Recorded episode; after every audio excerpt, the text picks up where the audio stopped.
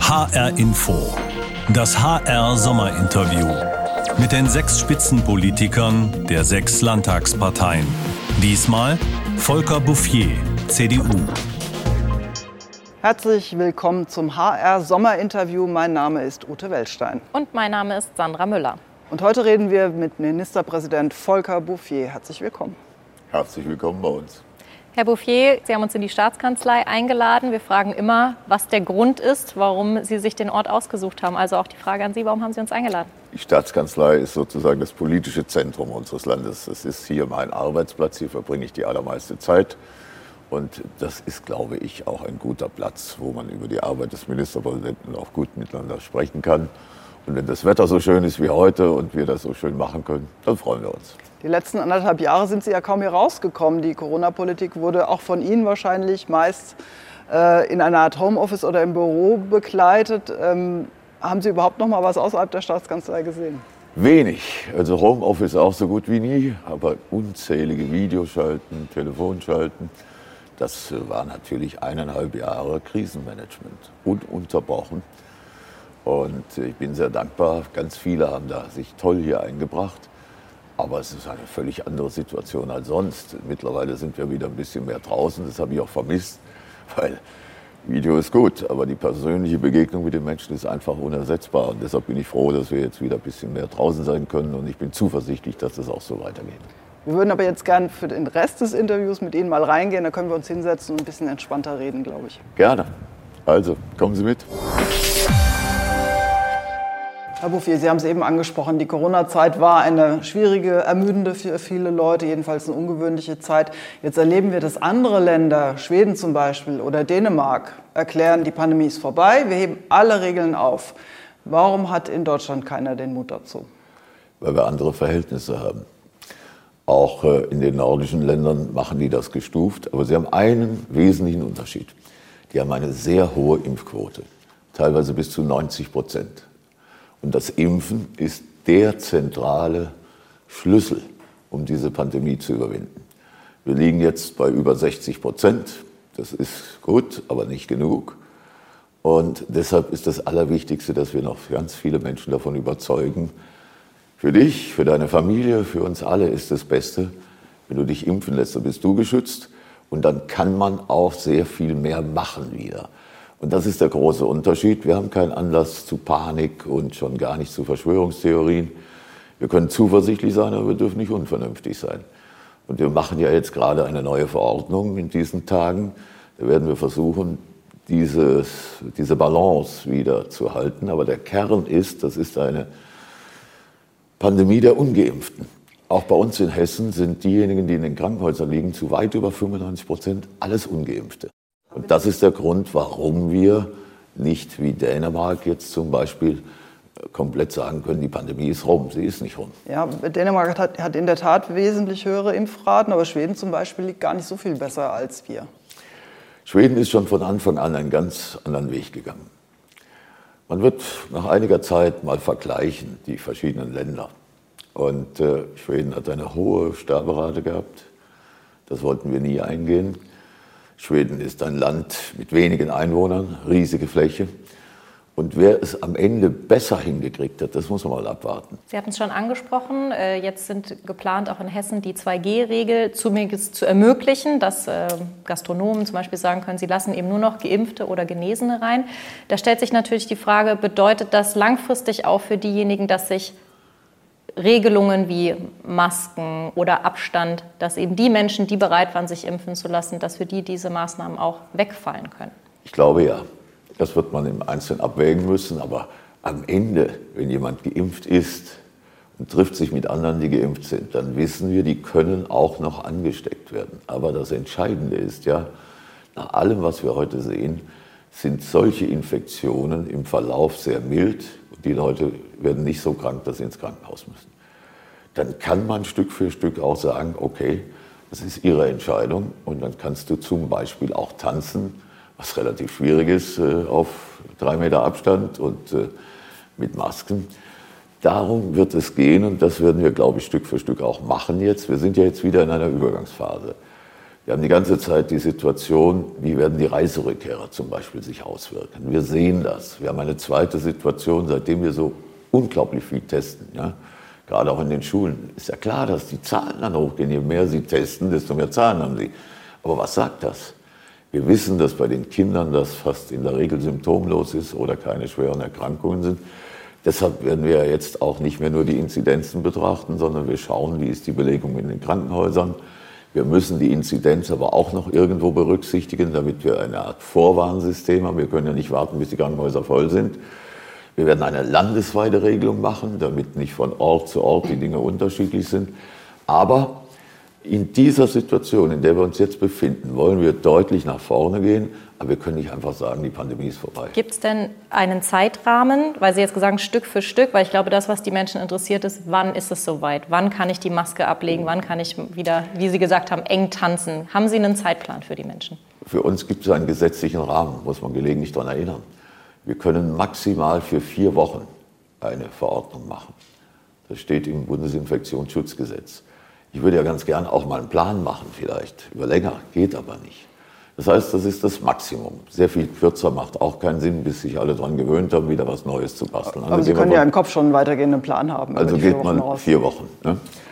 Und äh, dann, wenn Sie gestern den Chef des RKI, Herrn Wieler, gehört haben, der uns erklärt hat, man müsse sehr vorsichtig sein, es könne sein, und das ist ja immer das Problem, der sagt einer was, da sagt einer was, es könnte sein, wir müssen vorsichtig sein, vielleicht läuft da die Intensivstation zu, und dann ist ja die spannende Frage, was soll ich eigentlich mit solchen Meldungen machen?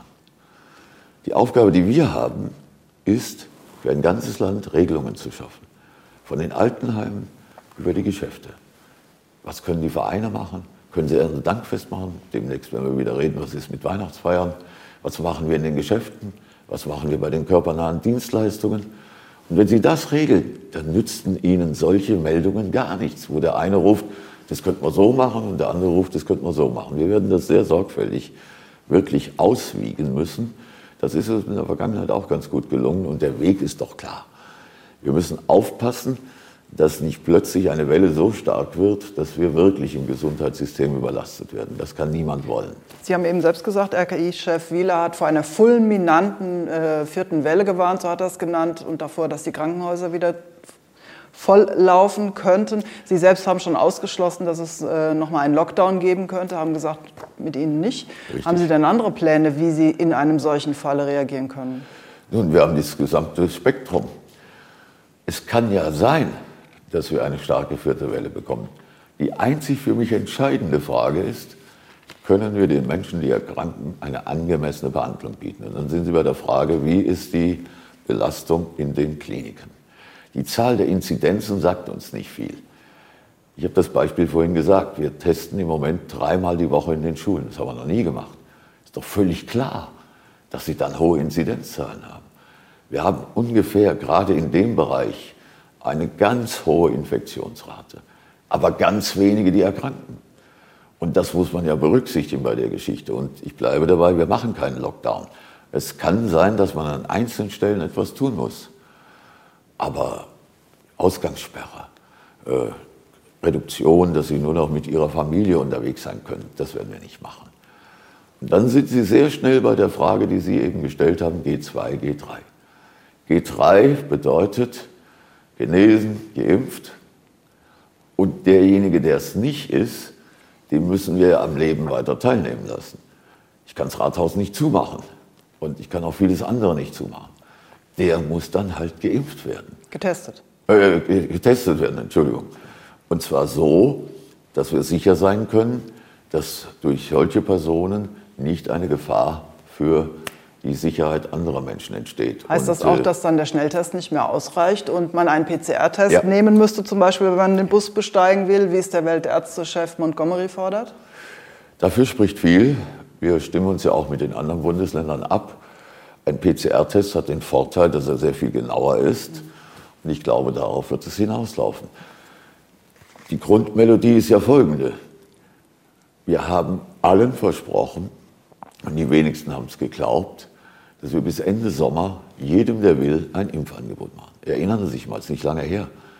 Vor zwei Monaten, knapp zwei Monaten hatten wir noch die Bundesnotbremse. Die Leute haben sich beschwert, dass sie nicht geimpft werden können, weil sie keinen Termin kriegen. Mittlerweile bitten wir jeden zu kommen, an jeder Ecke. Und das macht einen großen Unterschied. Wenn ich also geimpft werden kann und bin ich aus gesundheitlichen Gründen daran gehindert, die Menschen gibt es ja auch, dann ist es eine Entscheidung oder ihre. Aber dann muss ich natürlich auch sagen, okay, dann musst du für deine Entscheidungen auch die Konsequenzen tragen. Und dann kannst du in bestimmten Bereichen halt nur mit PCR-Test hinein. Und davon muss man wieder trennen.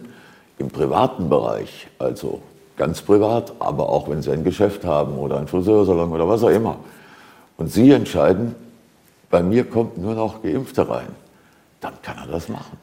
Beschließen Sie das mit dem PCR-Test nächste Woche im Corona-Kabinett? Ich glaube ja. Herr Bouffier, wir würden ganz gerne von Corona weg zur Bundespolitik kommen, zur Bundestagswahl, die anstehende und den Zustand der CDU. Ähm, ja, die CDU ist in einem was zumindest Umfragen angeht, historisch äh, sehr kriselnden Moment, kann man sagen. Und wir haben da mal auf der Straße die Leute gefragt, ob sie dann einen Zusammenhang sehen mit dem aufgestellten Kanzlerkandidaten Armin Laschet. Und ich habe die Meinung mitgebracht von Josef Krones. Die würde ich Ihnen gerne mal vorspielen. Die CDU-Leute haben genau das nicht gemacht, was die SPD gemacht hat. Den Kandidaten benannt, der gute Umfragewerte hat. Und es war von vornherein klar, dass der keine Chance hat. Für mich war es klar. An dem Tag, an, die, an dem die den, wie heißt der, Laschet benannt haben, war die Wahl für die CDU schon verloren. Brauchen gar keinen Wahlkampf mehr machen. Ja, Herr Bouffier, Sie und Wolfgang Schäuble haben in äh, dieser historischen Nacht äh, im Bundestag durchgesetzt, dass Herr Laschet antritt für die CDU und nicht Herr Söder. Wie oft haben Sie denn seitdem schon gedacht, ach, wir hätten doch den Söder nehmen sollen? Also der Bundesvorstand der CDU hat das beschlossen. Nur aber damit, Sie haben das nur, eingefädelt. Nur, nur, damit wir da richtig reden. Das, was der Herr eben gesagt hat, ist so ein schönes Beispiel. Er hat gesagt, Olaf Scholz hätte die SPD aufgestellt, weil der die besten Umfragen hatte. Der war ein Jahr bei 15 Prozent. Alle Medien haben überlegt, ob sie den überhaupt einladen zu irgendeinem Fernsehduell, weil der hoffnungslos abgeschlagen war. Hoffnungslos. Ist ja faszinierend, was derzeit beginnt. Ja, die Lage ist extrem schwierig. Aber wenn der Kollege da gerade sagt, die könnten den Wahlkampf einstellen, das werden wir auf gar keinen Fall machen. Wahlkampf hat auch viel mit Haltung zu tun. Und äh, es wird ja der Eindruck vermittelt, die Leute wählen Kanzlerkandidaten. Das ist ja großer, großer Unsinn. Wir wählen keine Kanzlerkandidaten. Wir wählen Parteien. Und deshalb geht es um die spannende Frage, um was geht es eigentlich bei dieser Wahl? Um welche Richtung und dazu ist schon interessant, mal zu gucken, was haben die Parteien denn eigentlich vor. Das kann man sich in den Programmen anschauen. Und ich bin überzeugt, in diesem Land gibt es keine Mehrheit für eine linke Wende. Für flächendeckend Steuererhöhung, für Zwangsversicherung und vieles andere mehr. Ich weiß sehr wohl, ich bin ja dauernd im Wahlkampf, dass das Thema Kanzlerkandidat ein schwieriges ist. Übrigens extrem ungerecht. Der Armin Laschet regiert nicht Legoland. Das größte Land Deutschlands. 18 Millionen. Sehr erfolgreich. Und trotzdem ist für uns der Wahlkampf in den letzten Wochen ziemlich daneben gelaufen. Und jetzt geht es um die spannende Frage, was können wir noch erreichen? Und eine Partei, die nicht kämpft, die braucht am Wahlkampf nicht teilnehmen. Und deshalb werden wir versuchen klarzumachen, es kann ja nicht sein, dass jemand, wo, wenn ich die Leute frage, für was steht eigentlich Olaf Scholz? Schwierig. Ja, ja, Der macht so und sagt die Frau Bundeskanzlerin und ich. Das reicht nicht. Aber ist aber, es denn bei Armin also, Laschet anders? Ich weiß, die Lage ist schwierig, wollen wir nicht drum herum reden. Aber wir werden sehr engagiert klar machen, worum es eigentlich geht. Und das ist eine relativ einfache Frage. Glauben die Menschen mit Mehrheit, dass es irgendwie nach links besser geht? Am Ende mit Einschluss sogar der Linkspartei? Oder glauben Sie, dass es unter Führung der Union besser wird? Aber ist das nicht ein das Armutszeugnis, dass Sie gar nicht mehr mit Ihren Zielen und ihren Stärken Wahlkampf machen, sondern nur noch mit der Angst davor, dass die anderen mit den Linken was regieren könnten. Wenn Sie also, ja. ja, das ist doch eigentlich ein Zeichen von Armut, oder? Ich lade, lade Sie ein, kommen Sie mit mir. Ich bin jeden Tag im Wahlkampf. Ich rede über das, was wir wollen, und das, was andere vorschlagen. Und dann werden Ihnen ganz viele sagen, Herr Laschet ist aber der falsche Kandidat. Also deshalb nochmal zu meiner Frage vom ich Anfang. Ja, bin, bin, Ihnen ja dankbar. Haben Sie es schon mal bereut, dass Sie gesagt Nein. haben, der ist es? Oder sind Außerdem, Sie immer noch der Meinung, das ist der Richtige? Die Frage ist ja jetzt auch müßig, die Dinge sind entschieden. Ich bin ja dankbar, dass Sie mir Gelegenheit geben, den Fernsehzuschauern das zu erklären. Bis Mitte Juli war das super. Wir waren überall vorne. So. Und äh, dann hat sich eine, nach meiner Erinnerung, sagenhafte Veränderung ergeben, die wir noch nie in Deutschland hatten. Trifft ja übrigens nicht nur die CDU, die Grünen auch. Also, da ist eine Menge passiert, das ist schon richtig. Aber ich nutze jede Gelegenheit, über die Sache zu reden. Und dann kriege ich zurückgespiegelt, das ist interessant. Das wussten wir gar nicht. Wer wusste denn die Frage, wollen Sie wirklich eine Einheitsversicherung? Stichwort Bürgerversicherung. Klingt gut, aber was heißt denn das? Ich halte es für falsch. Wollen Sie wirklich flächendeckend Steuererhöhung? Halte ich für falsch. Wollen Sie wirklich Klimaschutz ohne Rücksicht auf Verluste? Halte ich für falsch. Wenn wir die Arbeitsplätze nicht erhalten, erhalten wir unseren Wohlstand nicht. Wenn die Leute keine Arbeit mehr haben, ist ihnen die Umwelt egal. Wir müssen beides zusammenbringen. Übrigens, nur so werden wir andere Länder überzeugen können. Wenn wir unseren Wohlstand nicht halten, dann werden all die großen Länder dieser Welt nicht mitmachen. Dann werden die sagen, das wollten wir auch schon immer, dass wir uns einschränken und unsere Menschen dann in der Armut bleiben. Es gibt viele Länder, wenn Sie die sich anschauen, Indien, China, Russland, ja schon Polen, die gehen alle einen anderen Weg. Und wir müssen, wenn wir nicht, indem wir andere belehren, sondern zeigen, pass auf, es kann gelingen, wenn wir es klug machen. Wir müssen die Schadstoffe reduzieren und gleichzeitig wirtschaftliches Wachstum in neuen Bereichen gewinnen. Wenn uns das gelingt, dann kann eine Klimawende auch erfolgreich sein. Aber Herr Bouffier, Sie sagen jetzt, Sie wollen über Inhalte sprechen. Diese Inhalte müssen natürlich aber auch bei den Wählerinnen und Wählern ankommen. Da sind wir dann wieder auch bei sowas wie Umfragen. Da sagen Sie selber, Herr Scholz hatte zwischenzeitlich lag bei 15 Prozent. Jetzt ist es ja auch so, Sie als CDU oder Union, Sie haben ja auch einen anderen Anspruch als da, wo Sie momentan stehen. Sie haben selber mal so um die 30 Prozent formuliert. Davon sind Sie ja Stand jetzt meilenweit entfernt. Was ist denn da schiefgegangen, wenn es Ihrer Meinung nach nicht am Kanzlerkandidaten liegt? Was was ist schiefgegangen? Also ganz sicherlich ist es uns nicht gelungen, das, was ich eben versucht habe, in den Mittelpunkt zu stellen. Die Zahlen sind übrigens sehr volatil. Bei Allensbach liegen wir heute bei 25, die SPD bei 27, andere ein bisschen drunter. Ich glaube, da ist noch viel Bewegung drin. Aber richtig ist, es ist uns nicht gelungen, sozusagen die Sache in den Mittelpunkt zu stellen. Ich finde diesen Wahlkampf ehrlich gesagt auch nicht gut. Über was reden wir eigentlich? Wir haben so große Fragen. Was machen wir in der Pflege? Was machen wir in der Außenpolitik? Was machen wir in der Sozialpolitik? Bleibt es dabei, dass wir keine Schulden mehr machen oder machen wir lauter Schulden? Darüber könnten wir ja mal sehr intensiv reden. Was passiert? Wochenlang, ob Frau Baerbock nur drei Monate mehr oder weniger irgendwo Praktikantin war, das ist für das Schicksal Deutschlands völlig egal. Und ob Armin Laschet am falschen Moment gelacht hat, wo er gar nicht mitgekriegt hat, dass der da vorne spricht. Na klar, ist eine Art Knickschlag gewesen. So. Und dann sind sie irgendwann in einer Spirale und dann wird es schwer. Das wissen wir schon. Aber ich sage es nochmal, Wahlkampf hat auch was mit Haltung zu tun. Das, was wir inhaltlich wollen, das hat sich ja nicht geändert. Und ich sage es nochmal, fragen Sie mal Herrn Scholz zu all den Beschlüssen seiner Partei. Der Rest der SPD, der ist irgendwo verschwunden. Sie hören nichts mehr von Frau Esken, Sie hören gar nichts mehr. Die sind aber am Wahlabend alle wieder da und werden sagen, pass auf, wir haben ein ganz anderes Programm. Und das kann man nicht zuschütten. Es rächt sich ja jetzt, dass Frau Merkel nicht bei Zeiten einen Nachfolger aufgebaut hat, sondern gesagt hat, ich mache meine Amtszeit zu Ende und äh, die CDU kann sich selber sortieren. Gibt Ihnen das auch im Hinblick auf Ihre Nachfolge zu denken? Diese Frage überrascht mich. Richtig. Ja, das habe ich mir gedacht. Ist doch klar, jedes Jahr. Ne? Dann habe ich Ihnen gesagt, da reden wir drüber, wenn es soweit ist. Und jetzt ist es nicht so. Aber sehr viel Zeit ist ja nicht mehr. In zwei Jahren wird in Hessen schon neu gewählt. Und wenn Sie einem Nachfolger noch äh, die Chance geben wollen, sich zu profilieren, dann müsste das ja bald geschehen.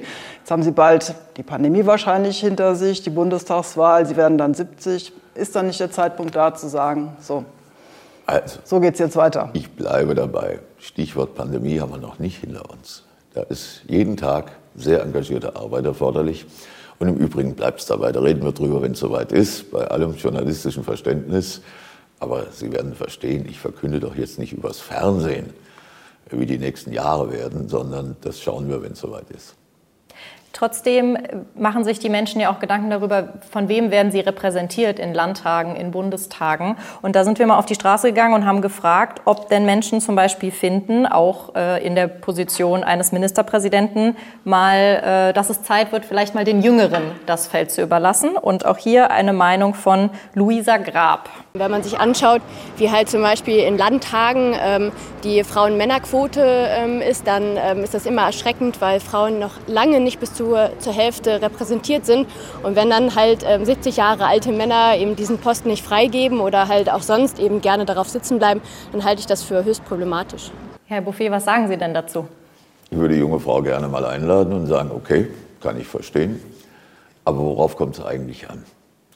Es kommt darauf an, dass ein Land erfolgreich geführt wird. Und die Menschen beurteilen dann die Arbeit, ob sie positiv ist oder negativ. Und die spannende Frage, wie schaffen wir es zum Beispiel, dass der Anteil der weiblichen Abgeordneten höher wird, hat mit der Frage gerade mal gar nichts zu tun. Ich bemühe mich sehr darum. Und äh, wir gerade auch als CDU haben das Problem, wir haben nur Direktmandate. Ich habe als Landesvorsitzender immer darauf gedrungen und es auch gemacht, auf der Liste viele Frauen zu äh, äh, auf gute Plätze zu setzen. Aber wenn die Direktmandate dann anders vergeben werden, haben sie als Land relativ wenig Chancen. Also, ich glaube, wir können das mal so zusammenfassen. Es ist eine fordernde Zeit und in einer fordernden Zeit muss ein Land klug geführt werden. Darum bemühe ich mich und über alle anderen Fragen reden wir, wenn es soweit ist. Herr Bouffier, zum Abschluss würden wir ganz gerne noch mit Ihnen unsere Fragenlotterie spielen. Bitte. Noch ein paar persönlichere Fragen als das, was wir bisher hatten. Und äh, der Plan ist, dass ich durchwurschtel, Sie Stopp sagen und ich Ihnen die Fragen vorlese. Also so ähnlich wie Lotto, ja? Ein bisschen wie Lotto. Ich bin jetzt Ihre Lottofee sozusagen. Stopp.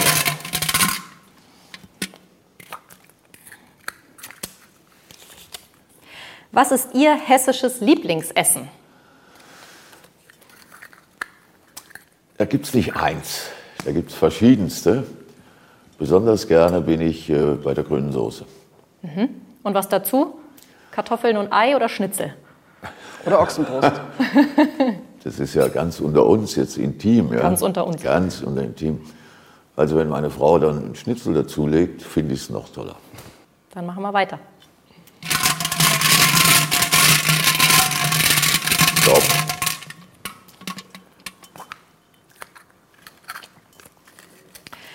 Was ist ein Lebenstraum, den Sie sich noch erfüllen möchten? Das klingt furchtbar banal. Ich möchte gesund bleiben. Ich hatte mehrfach, hätte ich mir auch gerne erspart, Situationen, wo man weiß, das ist eigentlich der Kern von allem. Wenn das nicht mehr ist, dann so, und ich wünsche mir, dass das auch mit meiner Familie so ist. Das ist, wenn Sie so wollen, mein Traum. Stopp.